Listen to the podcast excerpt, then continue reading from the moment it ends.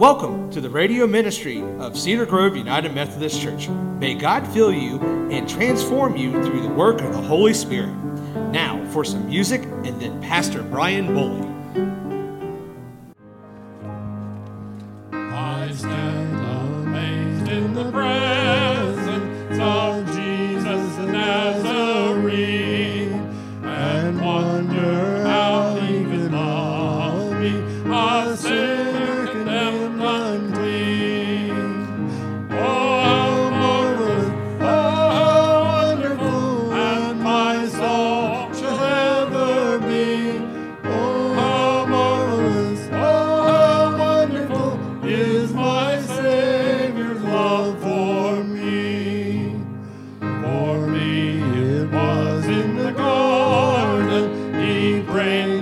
Will but thine.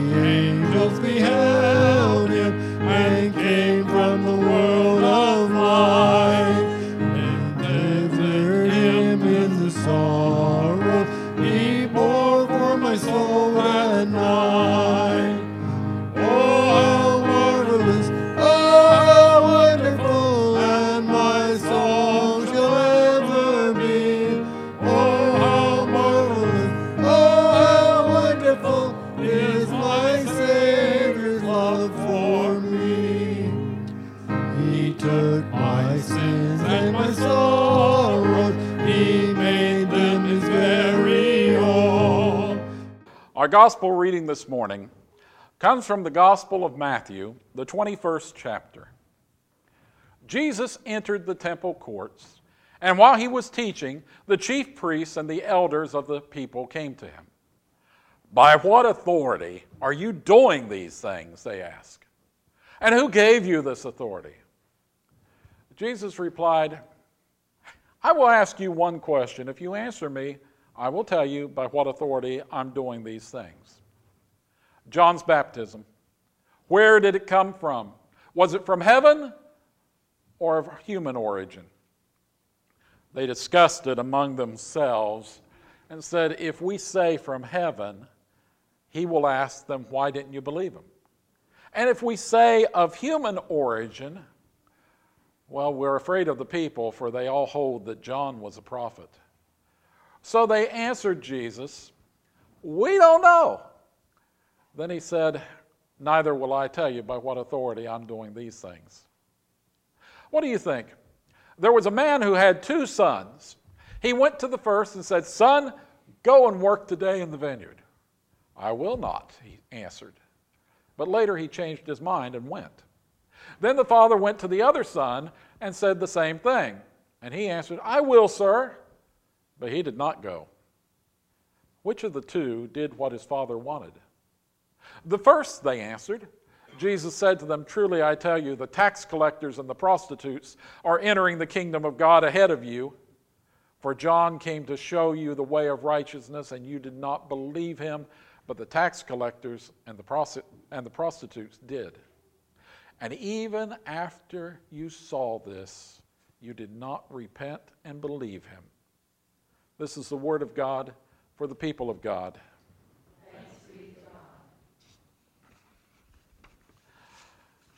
This is part two of a multi part series on how to love one another.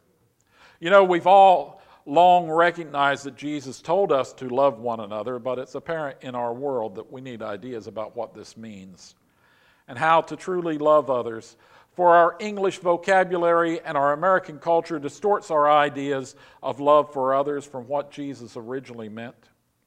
So, this series of talks, these sermons, is aimed at giving us detailed ideas on how to love others using our church membership vows as a series of guideposts. Last week, we discussed the use of prayer as a way to love one another. In our vows, you know, we promise to pray for one another. We should take the church directory and pray for each person in the directory, either daily or a person a day or a person or two a week or whatever works for us. We might choose to send a card or an email or a text or a phone call and let people know when we pray for them. But we're not going to limit this to our church directory.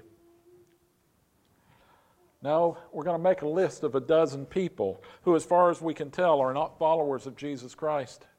And so we begin to pray regularly for these dozen people, learning about them, asking for God to walk into their lives and send someone to, to speak to them about the love of Christ. It may be ourselves who is sent to one of the people on our list. And we make a list of our enemies since Jesus told us to pray for our enemies as well as our friends. And so we begin to develop love, an unselfish agape love for each person we have begun praying for. And it helps us too. This is one way we learn to love other people as Jesus commands through our prayers for them.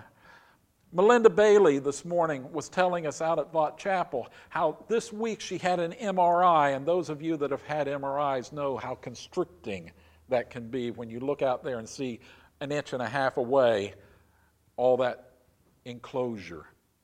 And it always makes her nervous. But this time, she got she laid down, she closed her eyes, they rolled her back in. She didn't open her, her eyes, but what she did do was she just mentally went through the church at Vaught Chapel and began to pray for each person. And when she got through, about that time they finished up. It got her through that very difficult procedure.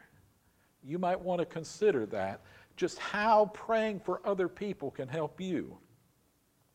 You know, Greek, Greek uses four different words to describe the different types of love, where English simply says love.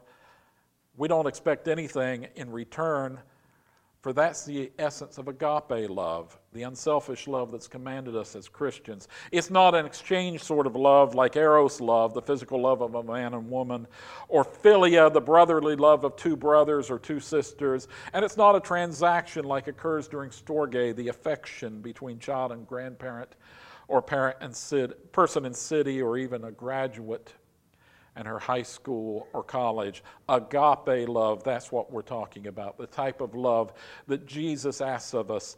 Unselfish love, freely given without thought or hope of anything in return. And this is the love of God for us. And so today, I plan to speak of loving one another through the second of our membership vows learning to love each other through our presence. P R E S E N C E, which, even more than prayer, is the first step to making friends. I stand amazed in the presence of Jesus the Nazarene and wonder how he could love me, a sinner condemned unclean. The writer of the song conveys our amazement and our puzzlement when we encounter Jesus for the first time. And then again, how we expect to feel when we see Jesus in the flesh for the first time. Jesus, you see, has presence. It's clear to us that He is Lord, He's God on the earth, He's divine, and He's no ordinary man. There's something about Him which is different from every other person we've encountered in our short lives on this planet. For here is someone who we feel actually understands us a person who knows how we feel, a person who sees us and isn't looking past us. Instead, he listens to us and he takes on his shoulders our burdens. And by doing so, he lightens our burdens. And you know, that's the way it should be when people stand in our presence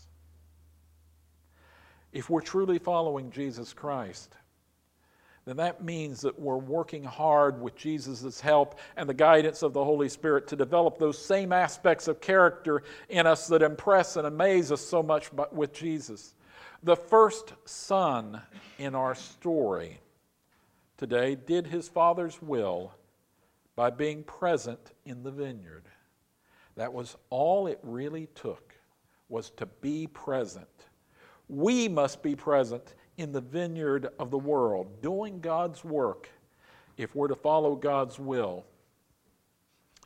In our reading from Philippians, in the second verse, it said, Paul said, Then make my joy complete by being like minded, having the same love, being one in spirit and of one mind. Do nothing out of selfish ambition or vain conceit. Rather, in humility, value others above yourselves, not looking to your own interests, but each of you to the interest of the others. In your relationships with one another, have the same mindset of Christ Jesus. We are to be like Christ. So when people stand in our presence, does it work out? When someone walks into your presence, or you walk into their presence, do they quickly see someone who actually understands them? Just like Christ. A person who shows them that we know how they feel, like Christ. Do we actually see the other person or are we constantly looking past them? Do we hear them or are we spending all of our mental energy preparing to tell them? Are we genuinely listening to them pour out their burdens? Are we listening so intently and deeply that their burdens begin to fall on our shoulders too? Or do we listen to their words like a drain pipe passes on water briefly hearing the words but not actually listening. You know, I've been in many hospital rooms and waiting rooms where I've walked into a situation where someone's in terrible health. Perhaps there was an accident, maybe the cancer has returned, maybe the disease is getting worse. When I walk in, I usually do things pretty simply. I introduce myself as there's people who don't know me. I'll say, Hi, I'm Pastor Brian from Cedar Grove or from Vaught Chapel, whichever church they are more likely to identify with. Or I might just identify myself as, I'm Pastor Brian, I'm your grandmother's pastor. And I ask simply, How are things going? It usually doesn't take much more than that. How are things going? You know something amazing? In almost all of these circumstances, the people begin to talk and they tell me about the accident and the illness and what the doctors have told them and what the doctors haven't told them. And some people, you know, they're matter of fact about it, and others are frightened for themselves or their loved ones. But they almost all want to talk because few people want to listen. And I just stand there and mostly listen. Depending upon the situation, I might be there for just five minutes, or I may be there for an hour. And after they've talked and I've listened and maybe I've given some advice, I'll pray with everyone there. I may pray for healing, for wisdom for the doctors, or in some cases, I may pray for an easy passing into eternity. In situations where my experience has shown me that we simply can't predict what God will do, I'll help the family try to turn over the situation to God's wisdom. And I almost always pray for God to show God's presence. For that's the most important. And you can do the same. For my purpose in being there is not to be an emotional counselor, although people do often feel better after my visit. They've told me so. My visit's not to provide medical advice, although sometimes I can tell them in plain English what's happening when the doctors have them confused. No, my purpose is to be a pale reflection of the mighty presence of God that created the God that created the universe and every single body in that room. My purpose in being there is to show the people in that room that Jesus Christ, bodily representative, has walked in there and Jesus' presence is with them. And you know, you can do that too. I'm not Jesus Christ. At my best, I'm a poor reflection of Him in an old piece of dingy, rusty sheet metal. But by showing my presence, I bring attention to His presence, which they can often feel, even if they can barely see me or hear me through blinded eyes and deafened ears. That, my friends, is one way that you can show agape love to one another through your presence. For while as a pastor I can often get into hospital rooms late at night when other people are kept out, in most cases you can visit people in the hospital and show Jesus' presence as well as I can, and you can visit many living rooms too. I can't tell you how many times I've vis- visited a long term patient in the hospital weekly and then have a close fr- friend of the or relative of the departed tell me at the funeral, uh, you know, Pastor, no one from the church ever visited or called on the departed. Now, that doesn't happen as often here as I've had it happen at other churches. For you see, people need to know that they're important to other people. And that's what your presence can bring them. And understanding that they are important, that someone sees them, that they are loved, that their presence is important to someone else. Now, I realize you may not understand this, but when you miss church, your presence is mostly gone from here. It's not totally gone, though. There is a lingering presence that remains here, even if you're not present in the flesh with us. For every one of you have had an influence on this place over the years, sometimes even if you've only attended a handful of times. And your presence continues to be felt for years after you leave. For example, Brooks.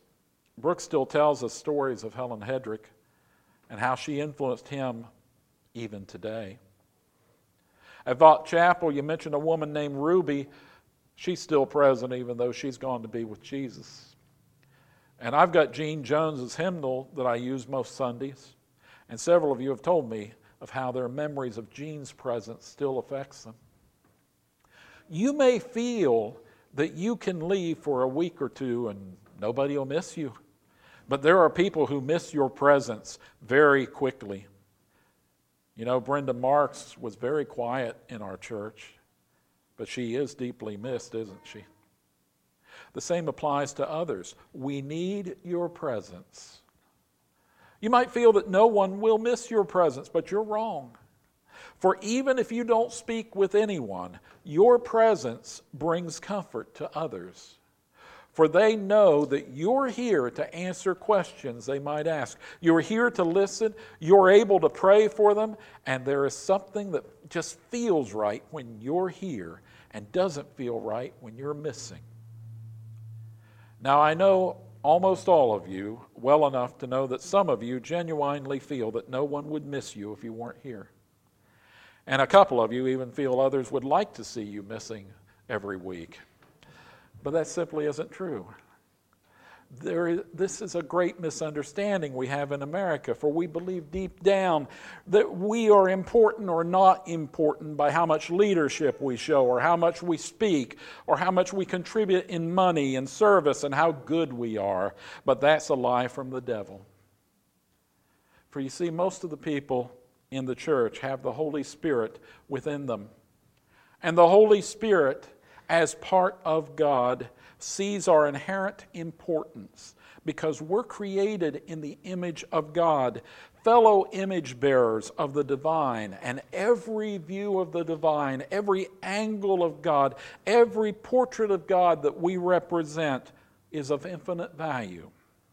And so every time that you're not present, other people miss you whether you're on vacation or overtired and in bed, whether you're sick or in the hospital, or if you decided to go somewhere else just because. Your presence is important. Other people really miss you. And it's one way that each of us can show agape love for others. When you show up, people know you have a love for them. Most people in our world have very few friends especially close friends. 12% say they have no close friends in America. That's one in eight people. And loneliness is as harmful to the body as smoking 15 cigarettes a day, according to a professor at Brigham Young University. Studies have also shown that people who regularly attend church have more friends and live longer than people who do not attend church. You may want to pass that, that word on to fr- some of your friends who don't attend very often or never attend. Maybe you've had the phenomena, though, of being lonely in a crowd. That happens when there are people around, but they don't see you. The world is very good at not seeing people. You have no presence to most people, but it's different in the church. So, how does this relate to loving people? Folks, one of the key reasons people come to church is because it's a place to make friends, close friends. When you walk into the door, it doesn't take many visits for people to begin to see your presence. Your presence may be quiet and humble, it may be loud and boisterous, it may be passionate about God, or it may be studious and prayerful. But we all know when you're here or not. And there's a certain excitement that happens when more and more people show their presence. Sandra once led a church that began with eight people, but by the time she left a few years later, attendance was up to about 15 people. But you know, if everybody had shown up on the same day, there would have been almost 30 people there. The energy level of a church, when everyone shares their presence, is much stronger than when everyone is worshiping on Facebook or on the radio, apart, alone. I want you to imagine a single candle being lit. This is the Holy Spirit in a person. Now, when two candles come together, like on the, the screen, the flame is stronger, and so is the Holy Spirit. Now, imagine that five candles are brought together closely. Imagine 10 candles all brought in together, or even 50 brought closely together. Now we have a roaring fire. And it's the same with the Spirit. And have you ever seen a child that's terribly upset, and then they hear their mother or father's voice outside? And as the door opens and mother or father walk in, the child markedly improves. They get better, don't they? They get comforted. That is what your presence means to other people. It's a level of comfort. That's what you can bring to others by simply being there. Your presence, you see, is more than you. It's the power of the Holy Spirit within you, triggering a response from others around you. And when we're together, the Spirit in each person reacts with the Spirit in each other person, and we have revival. That's how we love each other, how we love one another through our presence. Your mere presence helps other people. For Donna and Pauline and Jim are here, and all is right with the world.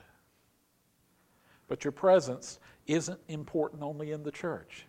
For remember, just like a pastor, you can carry the Holy Spirit with you. You do carry the Holy Spirit with you. And that Spirit can be sensed by almost every human. And so when you walk into a hospital room or a living room, when you sit down beside someone on a bench at the mall, or when you speak to a waitress or a man at the checkout counter, the Spirit is reaching out to that person. If you listen to what the Spirit is saying, your own personal presence will transform and become the presence of the Holy Spirit of Christ, of God in that space. For you know the key to eternal life, which is to follow Jesus Christ. You've heard years of sermons about Jesus. You know, that's 50 sermons a year if you're regular. And if you've been coming to church for a decade, that's 500 sermons. You know what Jesus asked of us. You know dozens of stories from Scripture and Christian living. And so, if you'll let the Spirit speak through you in a gentle, reassuring way, you may find that the stranger standing in front of you or sitting beside you senses the presence of Christ within you and begins to react to that presence. Sandra sometimes jokes that she must have a sign on her forehead that says, Tell me your life story. For she's been known to stop at a gas station or a restaurant. Before she leaves, the attendant or waiter will have told her where he's from, what happened in his first two marriages, where his sons and daughters live, and what's happening in their lives, and how he needs to get back into church. And it's all because she simply said hello in a way that said, I have time to listen to you for you're another human being, an interesting child of God that I've never met before. And you know, you all can do the same. You see, the key is simply to see the other person as an important person instead of a service robot waiting to perform a service for you. For that was the way Jesus saw people. Every person was a person, not a human shaped robot. Jesus did not ignore the person based upon his or her clothing, or occupation, or accent, or hair, or makeup style, or anything else. Jesus recognized each person as a person and saw them, each of as individuals. And so, people who were lonely, people who had been ignored by most people and spat upon by other people, people who knew themselves to be sinners, condemned, unclean, they found themselves standing amazed at the presence of Jesus the Nazarene. The key to loving one another with your presence is to recognize the presence of the others and to recognize the presence of the Holy Spirit of Christ within ourselves. Jesus commanded us to love one another. And so when we stand in front of others, when we listen to their stories, when we show them that we've seen them as people, then we love them because we have solved several of their most basic needs. they have been seen as a person. They found a friend who will listen to them and they have the reflection of the presence of Christ within us. And now we can begin slowly and carefully to introduce them to the real presence of Jesus the Nazarene. The columnist David French, he writes now for the New York Times, he recently wrote, I've never met a person who wants to lose friends, but I've met many, many people who suffer from loneliness and say they just lost touch. Life happened. He then quoted in his column C.S. Lewis, the great Oxford and Cambridge professor and defender of Christianity, who wrote, Friendship is unnecessary, like philosophy, like art, like the universe itself, for God did not need to create. It has no survival value. Rather, it's one of those things that give value for survival.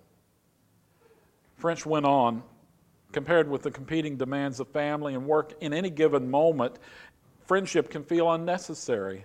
But as the years roll on and countless justifiable individual absences wear down our relationships, there'll come a time when we will feel their, their loss.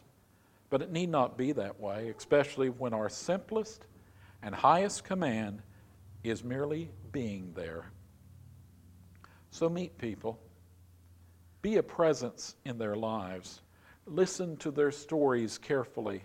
And only then, after they have seen your presence as one of the few people in the entire world who actually treats them as a person with a presence of their own, begin to tell them what Jesus has done for you.